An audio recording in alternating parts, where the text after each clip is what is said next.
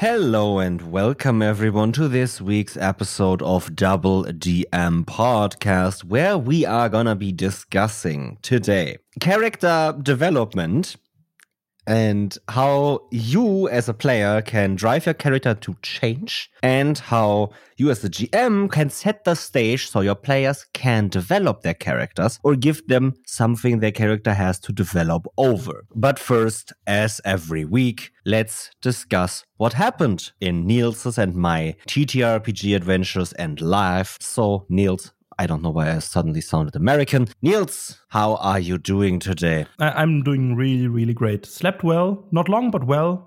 That's the big part, I think, the good part. And yeah, I'm overall pretty fucking happy. How about you? Good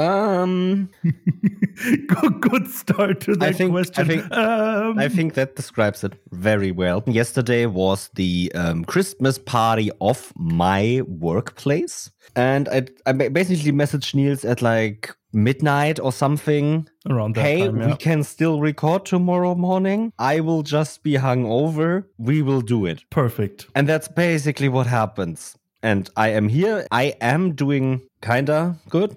I'm very happy that I don't have to work today. Understandably so. And yeah, I'm happy to record. So that's perfect. That. Yeah, it's been a week. It's fucking cold outside. It's been a fucking week. I can't really remember the last time it snowed in Germany in November. It's never. Been a while. I have no fucking idea. Yeah, and maybe, at least regarding to weather forecasts and stuff, we might have snow on Christmas this year. On Christmas disease. Which would be actually the first time in 13 years again. Last time was 2010. We had snow on Christmas. Yeah, we haven't gotten much snow in Germany. Even in December, most of the time. Mostly it only snows around January and February here. Mm-hmm. So yeah, during that weather, driving a pretty old car is or can be challenging when the fog that builds up on the inside of the window freezes during you're at work. It's fun. Oh, wait, it isn't. You're just going to your car after work, completely done, and then you realize you have to scrape your windows from the inside. Beautiful. A lot of fun. Trust me, it isn't. I can speak from first-hand experience from yesterday. Yeah, and it's always a challenge if you can't get open your passenger seat door because it's frozen. Always fun. I mean, the winter has been hitting everyone at surprise. I mean, in Germany, really, like the 28th of November was like, oh, you want snow? Yeah, I can give you a snowstorm, basically. Yeah, and it was kind of out of nowhere. It wasn't that cold, and then suddenly it dropped like 10 degrees. It was pretty sudden change. Like for real, I was visiting my parents, and I saw a little bit of white coverage on a nearby football field or on a nearby soccer field, right? Mm-hmm. And I was like, okay, fuck, it's really winter now. But it wasn't necessarily like snow. It was more like icy, right? The icy residue stuff.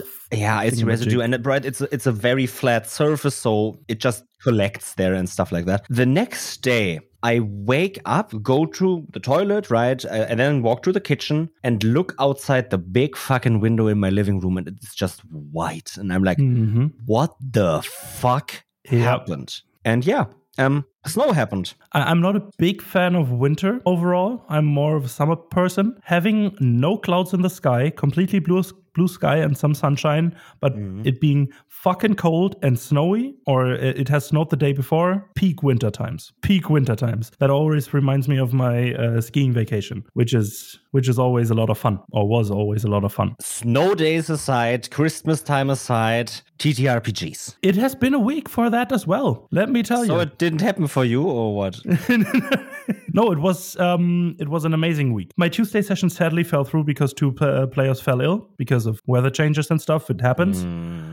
No big deal. But the Sunday, man, was this day packed. It was. You mean that Sunday? That Sunday. That was last Sunday. Isn't even a complete week ago. No, when you hear this, it is a bit over a week ago. But it isn't a week ago. I mean that Sunday. What the fuck? It feels like Sunday. Years. Yeah, I know, right?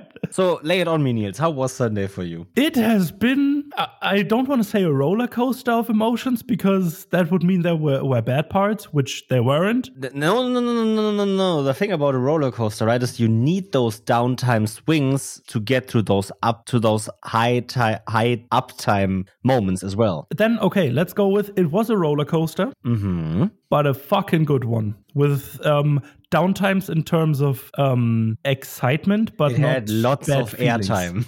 We had lots of fucking airtime and some of the corkscrews and looping and amazing shit. Free for all. Yeah.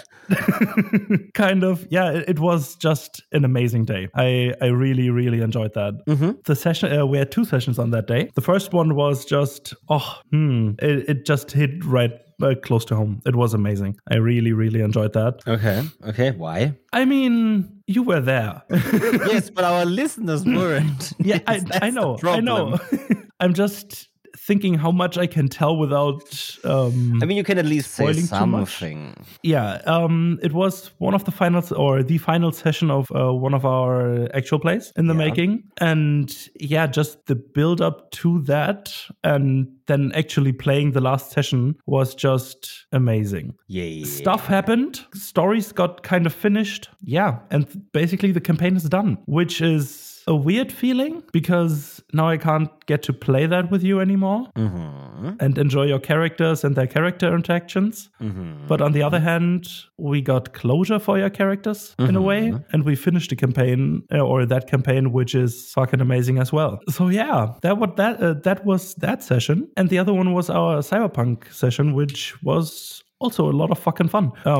Completely cut off from the other inside group of that heist scenario, hacking my way through a security network and at some points completely failing and being shut out, as you do, trying to find a way around that, not being able to, as you do, and then working with what you've got. This is the way. I mean, if you roll a -7 on an interface check or something, it happens. Yeah. It was bad luck. Very bad luck. But it happens. But you have to deal with that when it happens. Yeah, Cyberpunk was great, especially because right after we finished more or less this heist that you've guys been doing for the last session or two, we've basically gotten a lot more plot lines now. There is one of you has heard that there are nomad packs, and especially his own nomad pack coming back to town for whatever reason. There is some kind of new drug on the scene that makes people, especially people close to one of the to the rocker boy of the party, OD. Someone has maybe been sabotaging that drug as well, and we've also have been getting a new Netrunner cult puzzle for you, as your Netrunner has found something that is called the anomaly on the web. Where he might find promising riches and fame. Perfect. This is the way. Yeah, and that puzzle, I have no fucking clue yet. I am lost in that sense, but I'm here for it. I'm not gonna say too much about the puzzle. Yeah, however, it has to be solved with all the clues provided by what you already have. All right, I'll have to go through my notes again. Fuck. No, the puzzle is completely solvable just by the image you see that I sent you to the group chat, basically. All right. And for those listening at home, it's basically just an image with a bunch of numbers and letters spaced between each other, and atop of that the word anomaly for the riddle written down. You need only that to solve the riddle. You need only that, and it just needs to you just need to find the right approach to this. Yeah, thanks for describing riddles.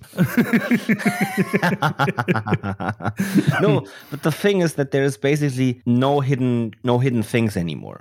You just need to understand what this riddle asks of you. Yeah. Everything I need to solve it is there. I just need to find a way to solve it. It's not like you're missing a piece or something. That's the important part of it. Amazing. I love riddling.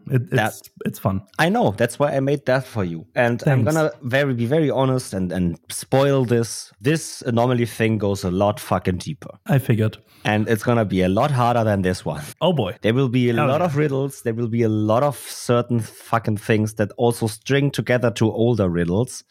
Okay. That's all I will say. This first riddle level. It might come back in the past to... It's just the fucking door. It's not even just the fucking door. It's just the door handle. Oh, perfect. Perfect. Hell yeah. So, can't wait. I thought it was fun for Cyberpunk to basically put in like a net running ARG for all Netrunners and and coders in the game. It would just make sense. And yeah, now you have that and also an incentive to maybe crack it. That was Cyberpunk and that was Sunday for the both of us. There was not really much you could else do. We had like 9 hours of TTRPGs. It was exhausting, but very in a good way. I was done after that. Completely done, but I didn't feel bad at all. It was just amazing, just completely drained. And then on Tuesday, I had a session, however. Well, you didn't. I had another Tyranny of Dragons session where my players are still on the heels of the Green Worm Speaker, Neronvane, the Prince of the Elves that is supposed to be dead.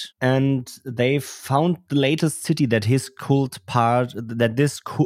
his raiding party attacked and followed the tracks into the forest to find out that he has apparently found the key to an underground archive of the elves. That houses the old ancient elven spell of the Draco Rage Mithral, which is a spell that lets dragons lose all of their mental capacities and turns them into vicious beasts. Oh, okay. Basically having no regard for anything anymore. Meaning you basically make dragons into raging killing machines. Now, that's not good with the abilities dragons have. The implications behind that is, right before this chapter, my players venture to the Metallic Dragon Council to convince all Metallic Dragon lineages, all 5 of them, to be part of their alliance. Now, the cult has all 5 Chromatic Dragon lineages on their side. The thing is, the cult has the conviction, we don't care if our dragons lose some of their mental capacity and go apeshit on everything around the battlefield when it comes to it. I mean, some of them might even do that already. Yeah, some of the Chromatic Dragons might already do that. And second of all, when it comes to a final battle to see if Tiamat gets resurrected or not, we don't care if many of us die. We die for our cause. And well, the players, they would lose a lot of shit when suddenly all the Metallic Dragons on their side also go apeshit on their forces. It would definitely be a disadvantage. So they have to figure out how to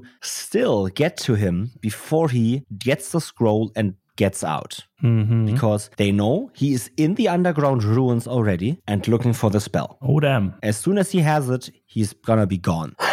And, well, my players just locked themselves out of the magical globe of force that was cast around the portal that he used to open to get to the underground archive. Okay, How? I basically made a spell I made a magical effect that basically puts on a magical invisible globe around the camp and around the camp where the cultists are hiding. And the cultists are hiding right around the portal to the underground archive. Yeah. And it's a wall of force, more or less. So my players can't walk through it. They need to teleport behind that wall of force and get to the portal. They did that with Dimension Door, but only for 2 people out of 4.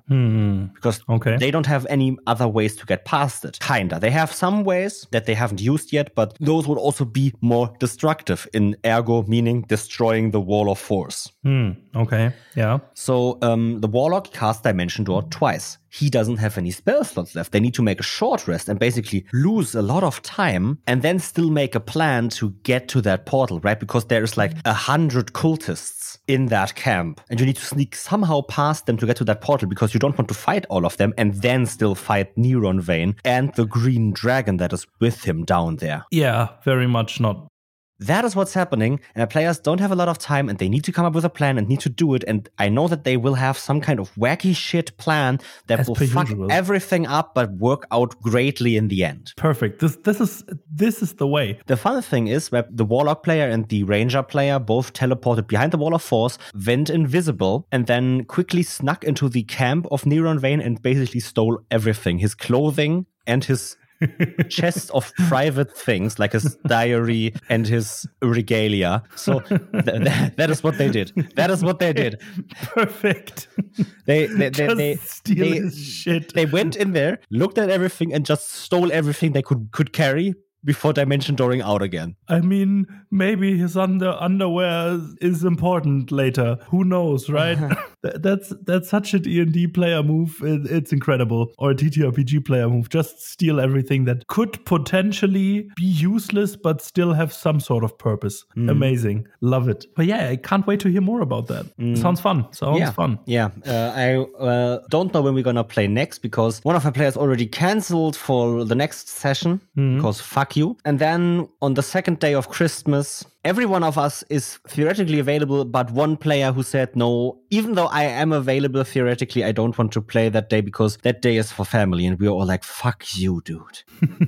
Fuck you. I think with that, we are done for today's recap and should just jump right ahead into our episode. Hear you all after our mid-roll.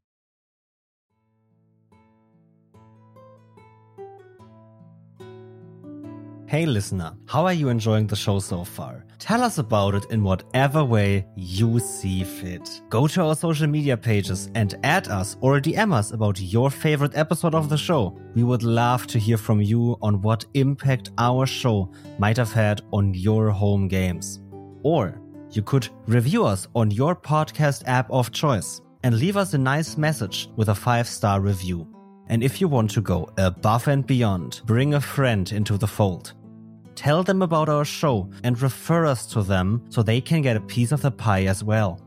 Thank you for listening to Double DM and joining us on this incredible journey.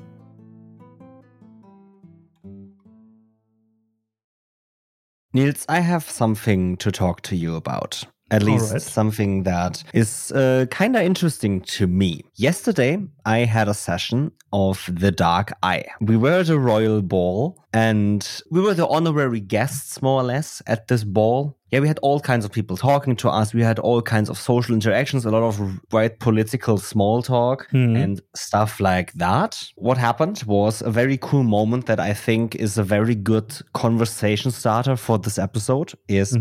We have a mage apprentice, or not apprentice anymore, but right, she's a full-fledged mage in the party. Okay. And she's part of the Grey Guild of mages. There's 3 guilds, the White, the Grey, and the Black Guild of mages, with Black being the bad ones, or not necessarily bad ones. They're still good mages, but they're just don't shy away from experimentation that has moral ambiguity, you could say. Okay. Necromancy, for example, enchanting people, stuff like that. And the White Guild, which is focused mostly on anti-magic, healing magic, and protective magic against evil things. And the Grey Guild, that is more just a collective of everyone that doesn't fit into the other two, more or less. It has its own values of basically freedom in exploration and research. However, obviously staying away from really dark stuff. So, and she's part of the Grey Guild, because that's what she always was. And in the game, she was asked by a white mage, why are you in the Grey Guild? And the player was too stunned to speak. 30 minutes later, he had looked up all of the values of all the other guilds and of all the mage guilds, more or less, and said, I have no idea why my character isn't a white mage. She has all the criteria for it, and the ideology of the white mages fits way better to hers.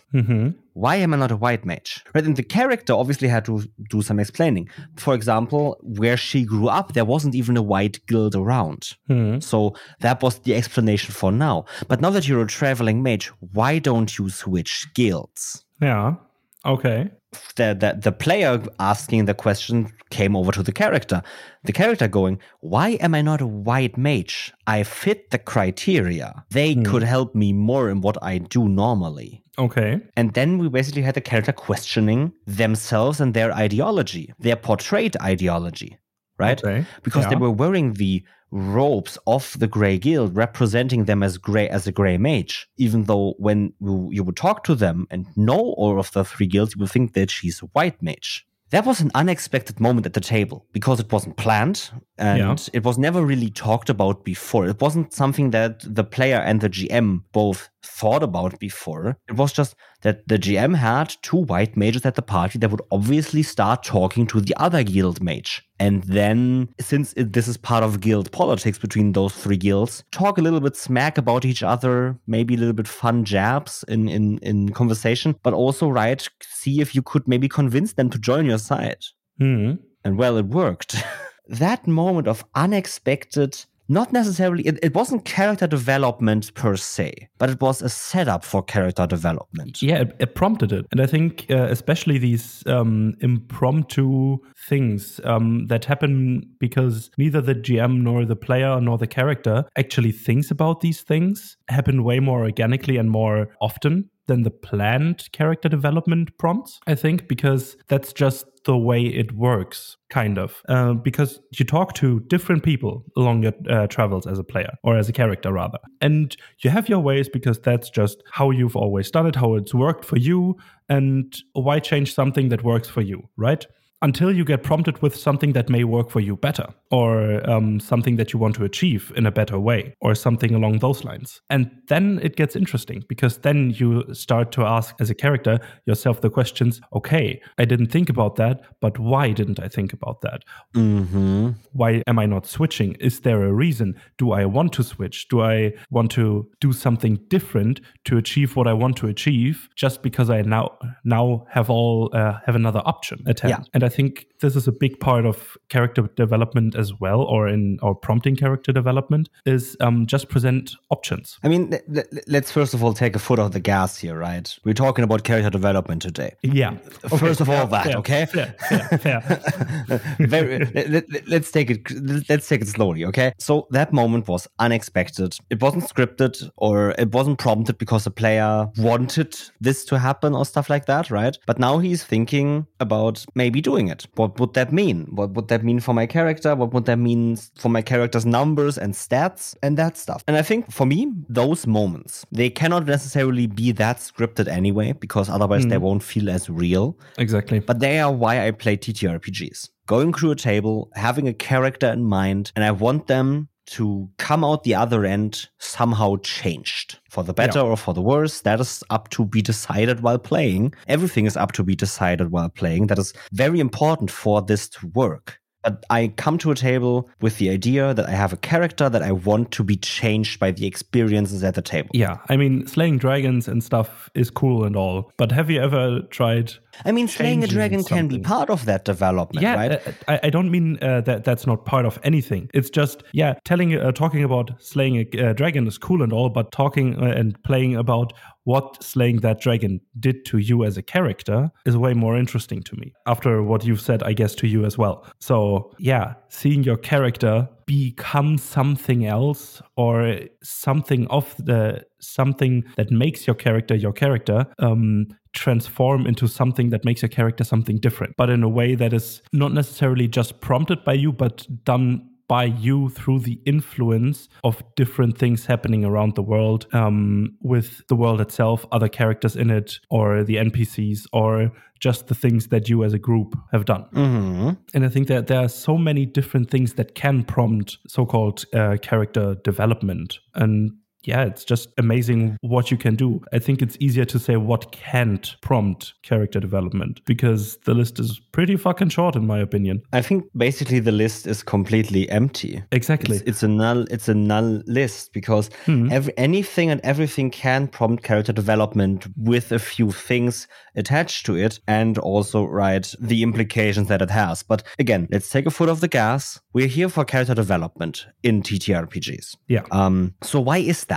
Why are we here for character development? I think because it's a way for you or for us to explore something or how we would handle a situation or a certain happening in a safe space without any real repercussions. Yeah. I think that it's a good proxy for something that you might want to discover. Might it be because something happened in your life in a similar situation, or just because for the sake of it. But I think in general, TTRPGs are a good proxy to kind of explore things and situations in a safe manner. Obviously, it's not a complete translation between real life and TTRPGs. Obviously, it's not. But it can give you a direction in what it might feel like, at least from my point of view. That's how I always experience it. Yeah. I think one thing of why I like character development so much, or why I come for that to the table, for my character to be changed by the experiences, is also because I'm somewhat in control and somewhat not, right? I'm the right amount of in control to say, I know how this is going to affect my character, whatever's going to happen, but I'm not in control of the situation they are in. Mm-hmm. Or exactly the other point around, I am in control of the situation, but am not in control of the character and how it affects them. Exactly. So I always am able to create moments on both sides, either by reacting to the situation I am in, making the situation either worse, better, or just different, or by creating the situation in the first place. Yeah. And then reacting to what the others react to. Yeah. So, and I think the beauty why I like this approach to this, either being it as a GM creating the situations or as a player reacting to those situations and creating the or changing the circumstances, is to see how the other characters interact with that, and therefore kind of prompting a waterfall of development prompts. Because like we said, the list that cannot prompt any development is null. There is nothing. So just the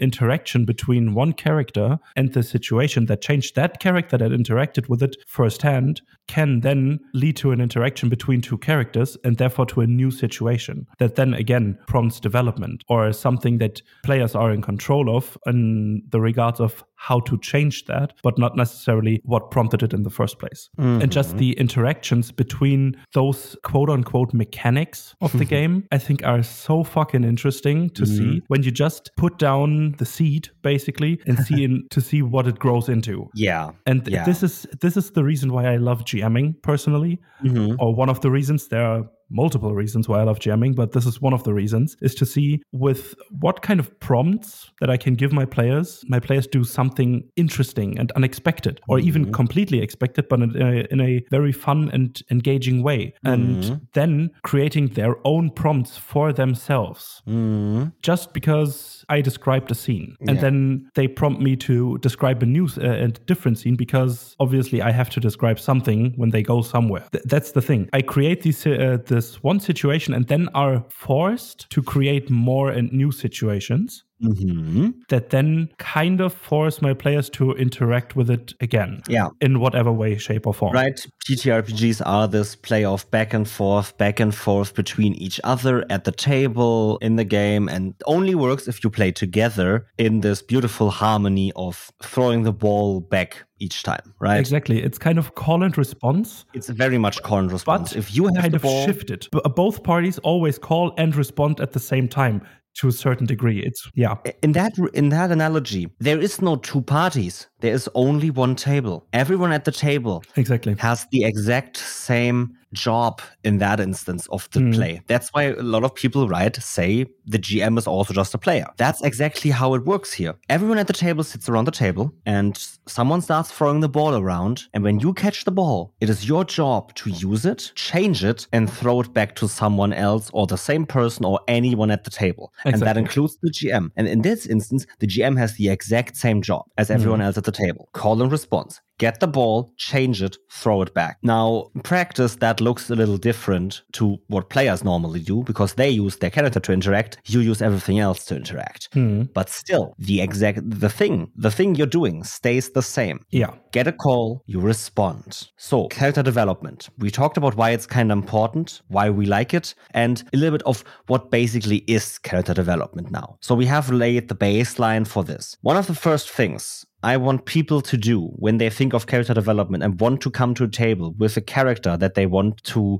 be changed, be experiencing stuff by that play. You need to make your character in a way that allows them to be changed, that they need to be open to the experience at the table. And that does not mean that the character is ready for adventure and says yes to every quest. That is literally not part of it. What is part of it, however, is, for example, in my opinion, a character that has not lived an entire lifetime in their backstory. Exactly. And I mean, people know how much of an advocate I am for, I don't care how long your backstory is, as long as it's the right length for you. You can write 20 pages. For your character. But what I need you to do with your backstory is always think about, at the end of that backstory, that character needs to have a direction where to go, so they need to have some kind of call for adventure. But also, second of all, I really want your character to still have a life to live. I want them to still be open to new experiences, because they will be experiencing stuff that they haven't before. They still need to do stuff. They still need to be able to experience my stuff and be changed by it. If your character has already experienced everything in their backstory and won't change through any experiences because anything I present is not better than your backstory, then your backstory is kind of shit. And I think actually that's where a lot of people that say don't write long backstories come from, right? Mm-hmm. For them, it's a problem if your character has lived so much life and so much experiences outside of the actual table experiences, then it's very true that your character might not respond that well to the character table experiences, since your character has already lived the adventuring life outside of the table. And you need to let things happen at the table. You need to have the interesting stuff actually happen at the table. So if you write your backstory and you make your character, I don't know, a town guard that has caught a lot of killers, a lot of murderers, and has chased them and stuff like that, that's fine. But if you make them a town guard that has had everything happen to them, they've lived, they laughed, their love died, they've had kids, they've had friends, and everything. Mm-hmm. They have lived an entire life, and they've had so many interesting changes already happen in their life that there is not much place left for those that happen at the table. Yeah, and I think, just to interject there, you can write that and still have a character that has room for development, but it's a way harder job to do than leaving things out for you to still experience anew. It is still possible to have experienced everything and still be changed by the experiences that you have in play, but it's a way harder job to pull off to make it feel natural and organic than just having to, or just writing something or creating something that hasn't experienced everything yet. I don't know if it's necessarily harder. It's just when you write your backstory, always think about, do I need my character to have this already have happened to them? Or do I just tell my GM I would love for this plot point to happen? But if you think a character with a 20-page backstory can just as much experience new things as a character with a 1-page backstory, the amount of pages, the amount of words, the amount of content in a backstory does not really relate to the character. But it does give an indication of how much your character has done before becoming part of the play now. Exactly. And if your character is, for example, 600 years old, they should have done a lot of stuff. Yes, they should have a long backstory because they've probably experienced a lot of stuff. Yet at the same time, they still need to be, for example, in D&D and leveled game terms, level 1 or whatever level you start at, right? Yeah. If your character has had 600 years to spend training the blade, I just won't believe you if he has a +3 to hit on a sword attack because he's level 1. Mm. I somehow doubt that he's actually a sword master. But if you put in an explanation, that's fine again. Forgot everything, was cursed, whatever the fuck, right? Mm. And even though then that's an experience they've already made, they can still make new experiences in play. And no matter the length of your backstory, they can always make those experiences new in play. You as a GM just need to also read the backstory then to know what this character has already experienced, to know what will trigger character development. And Let's be real, some GMs don't want to reach a 20-page backstory. And I'm going to be honest, that is fine. If you don't want to reach a 20-page backstory, I give you full permission to tell your players that they should write shorter backstories for you. Yeah, just to that point, I had been given a backstory once that was, I think, 15 pages as an in-character journal entry, basically. But I talked to my player in that regard, and they were so kind just to introduce a TLDR at the end for me to read. And then if I have any further questions, I can go deeper into the 15-page backstory. But just a rough summary of, that happened, that didn't happen, period. I've had a player hand in a fucking backstory with a table of contents. So amazing. Really gets you. Amazing. Yeah. The thing is, right, it isn't necessarily on topic that much, but backstories are kind of part of character development because there's the development happening before play happens. Yeah, and as a GM, I'm gonna say it. Yeah. You want to know what happened to those characters before play. You want to know because it will give you tools to do something later. You don't need a lot of stuff. You don't need much. And you don't need it at the beginning, right? Mm-hmm. That's not what I'm saying. But knowing what this character has been through will help you later on creating moments that fit that character for their development even better. Yeah. If those moments come up in play because you tell your players, don't write me a backstory, make everything up in play. And at some point your players sit around the campfire and the fighter says, I was a veteran. Mm-hmm. I have already fought a war and I hate it. You didn't have to get a backstory for that, but that is material you can later use as a GM.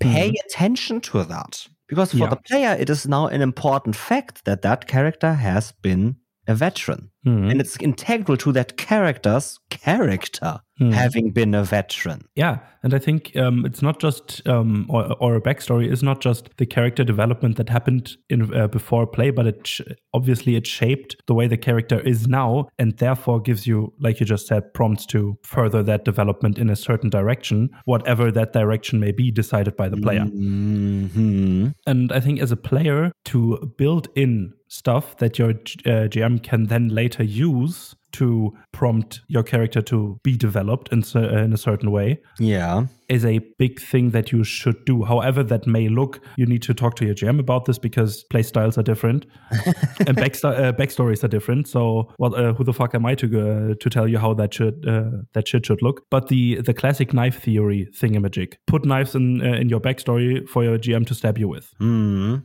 Basically, this is a big tip for if you want character development, put knives in there. Wherever the GM may stick those knives is up to them. Is up to the GM. And you don't want to know where he sticks them or where they stick them. Exactly. Because if you don't know, your reaction will be way truer to what is actually supposed to happen. Exactly. And the beautiful thing is, if you think putting knives in there for your GM to stab you with, and they are going to stab you in the back with it, and then they just come full on screaming at you with the knife in hand, right at you. You're always thinking. Not in real life? Yeah. Metaphorical, okay? Metaphorical. You're always thinking, okay, when will the GM teleport behind me and stick it in? Not gonna happen.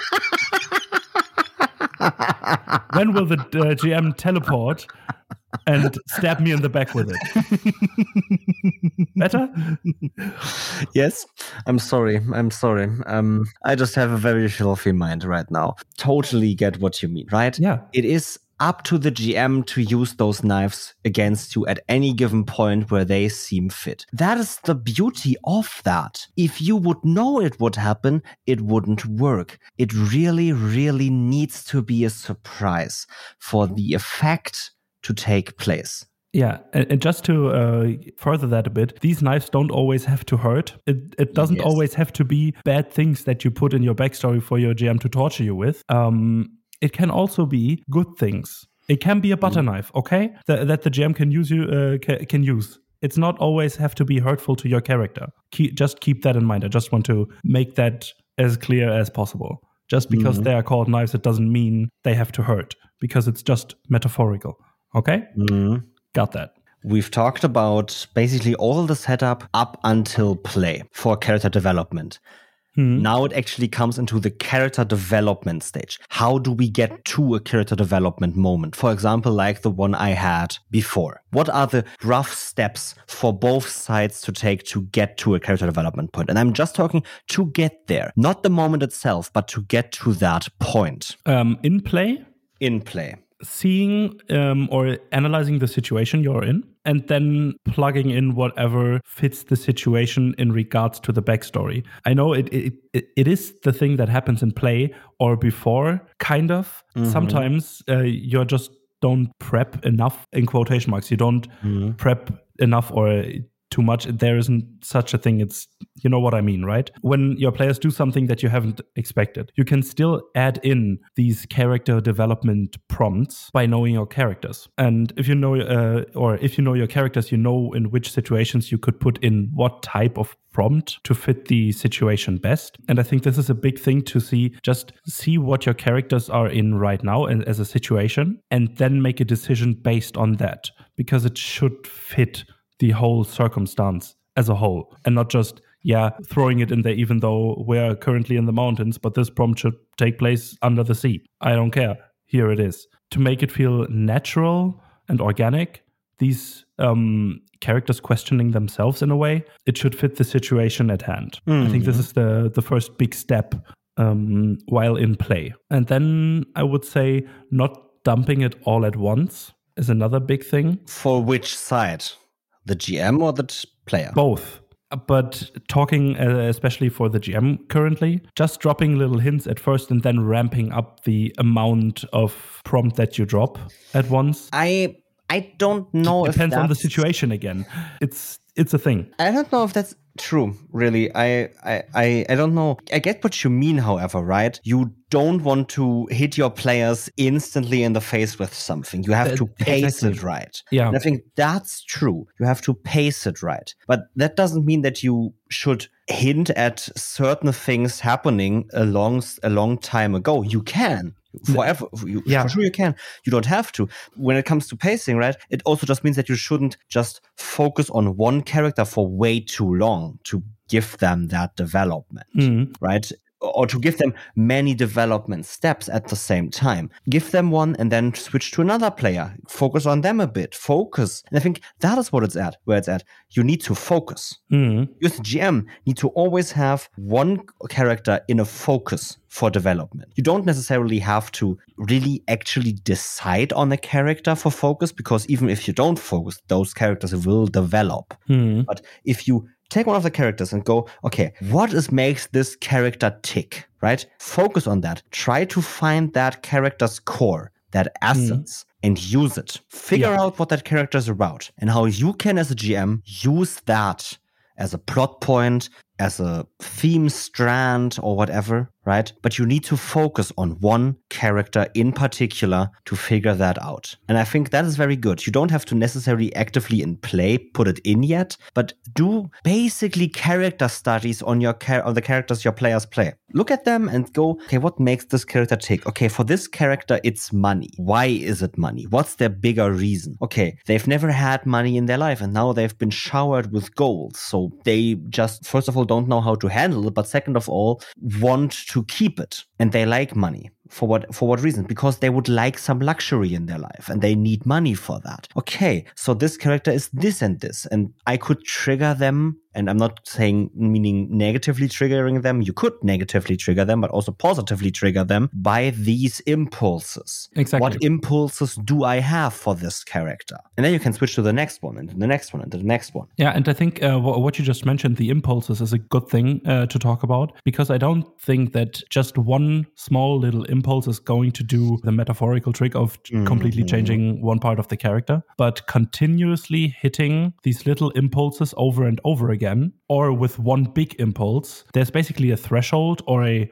level that fills up in a certain way. And if that level is hit, that kind of prompts that thing. That's what I meant with not dumping it all at once. Depends on the situation. You can just have this one big impulse that completely changes one aspect of this character. Or you can hit a small thing repeatedly over and over and over and over and over again over the course of multiple sessions. And then either have small little changes made over the time, or after that there's one discussion inside their head with themselves about why and blah and blah and blah, right? And I think that this is something that you can or where you can adjust and use these adjustments to shift the focus to certain players or not. If you feel like this character has gotten more screen time basically than the others, then you can just turn the impulse intensity down, you could say, and then maybe look to another one, something along those lines. That's just one way to regulate the amount of screen time that everyone gets. That doesn't mean that in certain arcs or however you structure your campaigns, that one player is more in focus than the others. That's just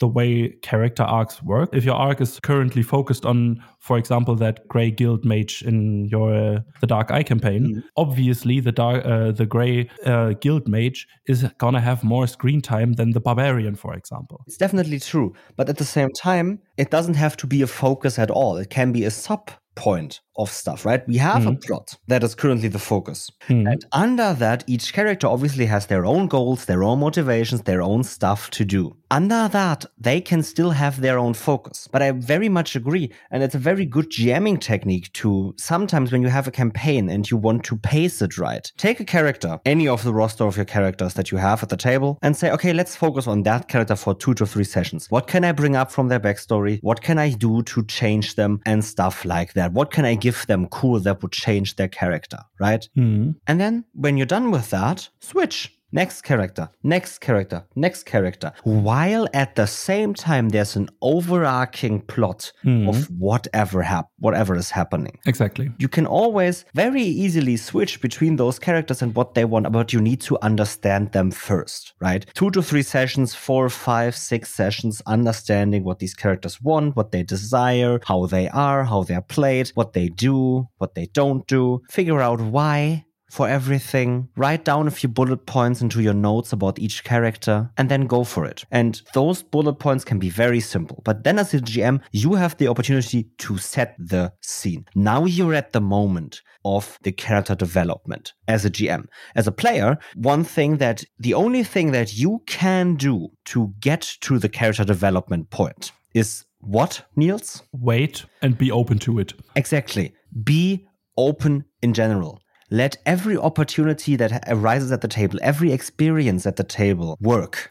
Play with it. See how it works for you. And sometimes even if it is not planned at all, right? If the GM focuses on a different character that is your character's best friend and they change, that change alone can trigger something in your character and you wouldn't even have to be in focus. But that only happens if you're open and attentive of what happens in play. So take every moment that is happening with open arms. And if you take it with open arms, you will receive the great gift of your character being in focus and the great gift of having your character change and be influential around the table and in the world as well, right? That character, because what character development leads to mostly is that your character will have an influence on others. And I think just being open-minded to these things and engaging with them open-armed and embracing all of these little situations, how small they may be, leads to other characters wanting to interact with you more and you wanting to interact with more characters. And therefore, you're just building this weave of interactions that makes this campaign that you're currently playing a one of a kind, something uniquely special, something that will never be recreated in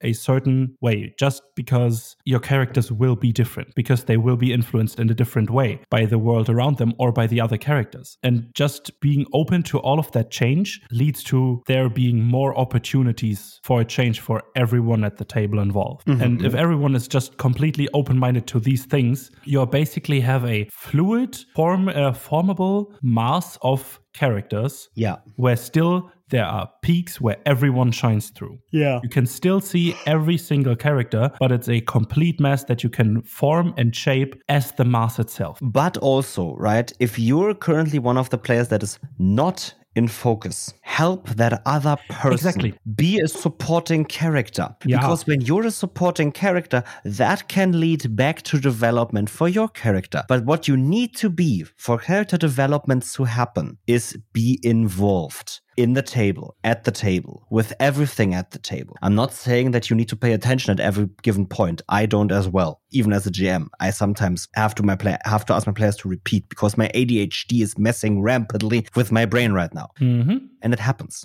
When you're invested and part of everything at the table, that will give you the opportunity to develop your character. And when something happens at the table, be it something that is specifically made for your character or specifically made for another person's character or just specifically made for the plot, think about how it will influence your character. If your character is a war veteran and you meet someone from a distant nation that was part of that war, but on the other side, your character will have a specific reaction to it. And you should think about how your character reacts. Are they still the patriotic asshole they were when the war was happening and think that everyone on the other side is a scum piece of shit? Or have they learned that the war that they fought was pointless, that it was just a war for resources that his king or your king brought upon you, even though there is nothing to differentiate, there's no real reason to actually fight these people.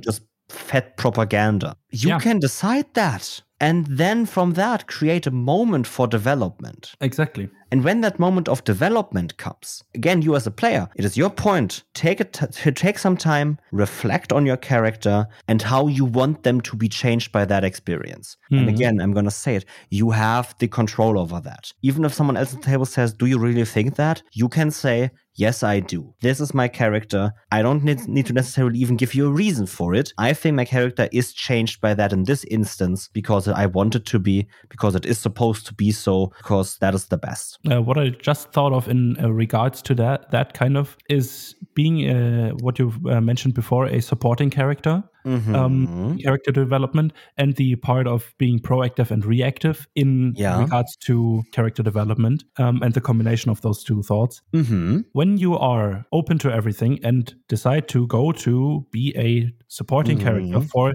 let's stick with the example with the war veteran that just met one of the other side or was once on the other side. You as a character, for example, could proactively introduce a character development prompt by and still be a supporting character by just initiating conversation about the fucking topic. That doesn't mean that you necessarily will change, but just giving someone the opportunity to change proactively is something that I think it gets overlooked way more often than it should be, because most of the time, or that's what I thought way back as well, is when someone proactively starts something, they want to be kind of in the spotlight or something like that. That doesn't have to be the case. Just because you use the spotlight, or if the spotlight just floats around, grab it, take it with you, and just point it to someone else is a great way to ensure that everyone involved at the table enjoys that moment, because it's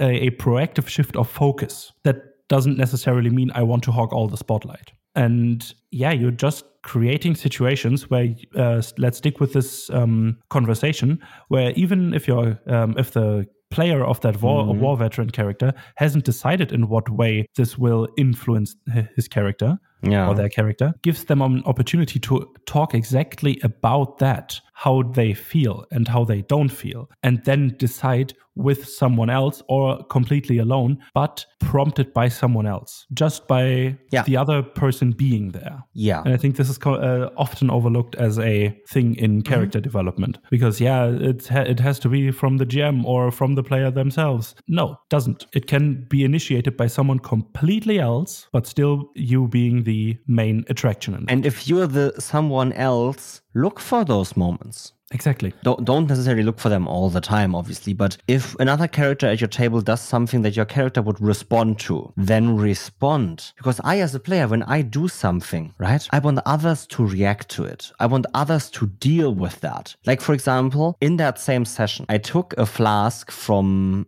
someone that was clearly on drugs and drank from it. In the Grey Mage court session, yeah? Yeah, yeah. Okay. Yeah, gotcha. Yeah. Mm-hmm. Kind of as a joke, but also kind of to just see what would happen and to trigger reactions, because it would be fun. Mm-hmm. And it was a lot of fun. And I was also drunk after that. So,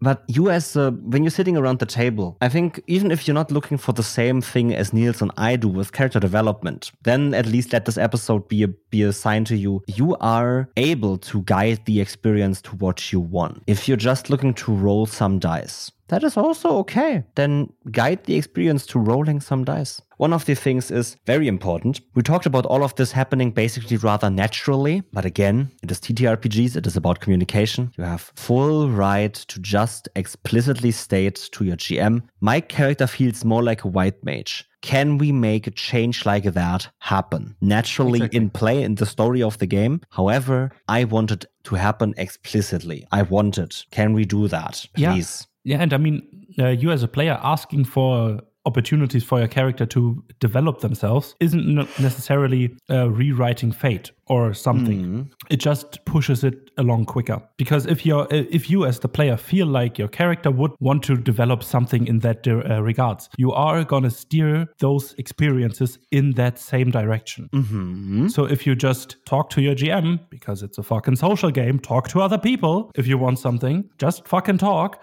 Then it gets easier for everyone. And you don't have to wait for a certain moment or have to lead everyone to a certain moment and hope it will stick. But let the GM create something with you that creates or gives you the opportunity to create such a moment, or gives the GM the opportunity to create such a moment. And therefore doing this exact same thing that would happen naturally anyways, but a bit faster, so you can enjoy the game better. So in general, talk to other people. God damn it. We're here to roll dice, talk to to other people and just do weird shit without our characters.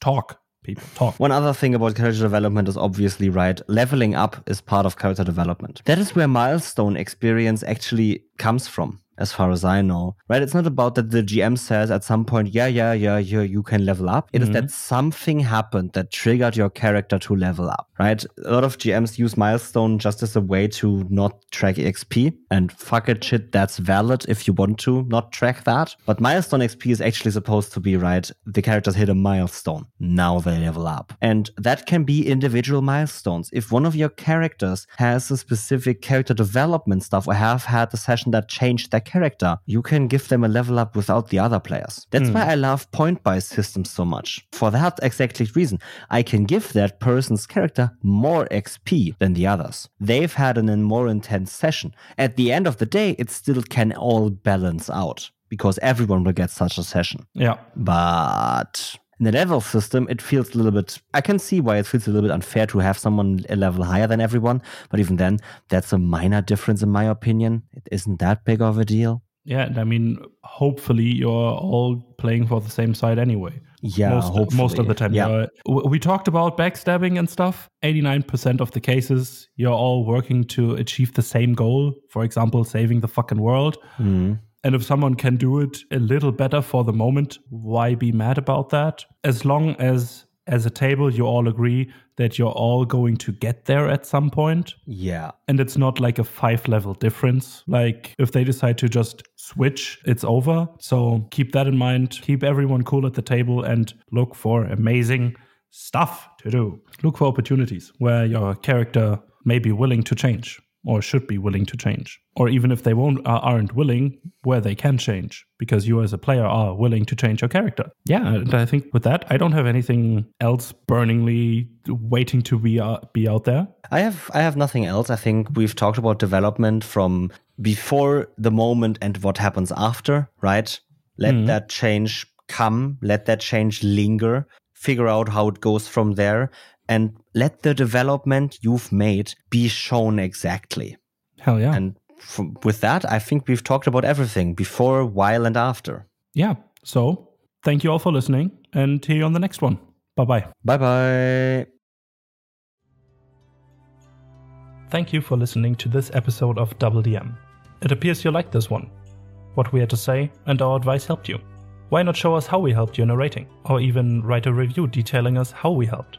You can do this on the platform that you are listening on right now. It's just a few clicks, doesn't take long, and helps us out. It gets us out there and our advice into more ears of more people. Thanks again for listening and joining us on this amazing journey. Have a great day and see you on the next one. Bye bye.